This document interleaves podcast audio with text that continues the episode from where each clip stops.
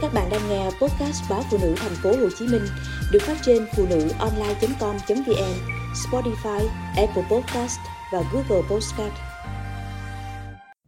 Chồng cũ trốn chăm con vì vợ mới không cho phép. Chị gọi điện cho chồng cũ liên tục nhưng điện thoại ò ý e. Con sốt hầm hập trên giường, đồng nghiệp nhắn tin không ngừng. Chị bất lực bật khóc Chị và chồng cũ ly hôn đã 7 năm. Ngày ly hôn, chị nhận nuôi con. Anh đồng ý chu cấp mỗi tháng 5 triệu đồng và tới nuôi thăm nom, chăm sóc.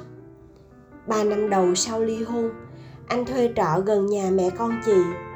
Sáng chị chở bé đi học, chiều anh đón về, cho con ăn uống, tắm rửa. Khi chị tan sở về nhà, con đã sạch sẽ, no bụng chỉ cần ngồi vào bàn, học bài với mẹ. Thời gian đó, ai cũng nói chị sướng và may. Chồng cũ chu cấp đầy đủ, đưa đón con bé. Tuần nào cũng chở con đi ăn, đi chơi. Thậm chí, giáo viên và bạn con trên trường cũng không biết anh chị ly hôn, vì thấy anh vẫn xuất hiện thường xuyên. Chị làm kế toán, những ngày cuối tháng bận tối mắt tối mũi anh sẵn lòng thay chị chăm con. Chị thầm biết ơn anh và hy vọng anh sẽ luôn tới lui gần gũi con như thế. Nhưng mọi chuyện dần dần thay đổi kể từ sau khi anh có bạn gái. Bạn gái anh là một cô gái trẻ, kém anh 12 tuổi. Biết hoàn cảnh của anh và chấp nhận. Nhưng cô gái ấy ghen kinh khủng. Cô đồng ý cho anh đón đưa con nhưng không cho anh bước vào nhà chị. Vậy là sau mỗi giờ tan học và được ba đưa về nhà, bé con chị phải tự xoay sở cơm nước, tắm rửa và ở nhà một mình chờ mẹ về. Thời gian anh quen cô gái ấy càng lâu thì số lần anh đưa đón tới nuôi thăm nom con càng thưa thớt. Sau khi kết hôn, anh dọn về hẳn nhà cha mẹ ruột cách nhà chị hơn 20 cây số. Vậy là việc đón con tan học cũng dừng hẳn. Chị đành nhờ bác xe ôm quen ở gần nhà đón con mỗi buổi chiều, đưa con chìa khóa để con tự vào nhà chờ mẹ về. Tiền trợ cấp hàng tháng cũng bắt đầu trồi sụt thất thường. Khi anh đưa không đủ, khi thì hai ba tháng mới đưa một lần. Anh cũng thưa dần việc gọi điện hay đón con đi chơi. Có những khi cả tháng trời không gặp ba. Con chị nhớ ba, khóc. Chị gọi điện, anh mới tạt qua chở con đi ăn, dăm phút rồi về. Biết anh có gia đình mới phải chăm lo. Chị cũng không mấy khi phàn nàn.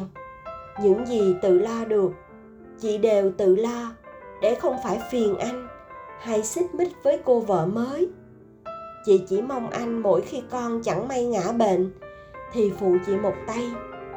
Nhưng có vẻ như điều đó cũng trở nên quá sức anh. Tuần trước, con chị bị sốt xuất huyết phải nhập viện. Chị ở bệnh viện chăm con suốt hai ngày hai đêm, vừa mệt vừa đuối. Việc cơ quan thì chồng chất. Chị bấm bụng gọi cho anh vào thay ca cho chị một đêm, để về nhà nghỉ ngơi tắm rửa và chạy lên cơ quan giải quyết việc một chút.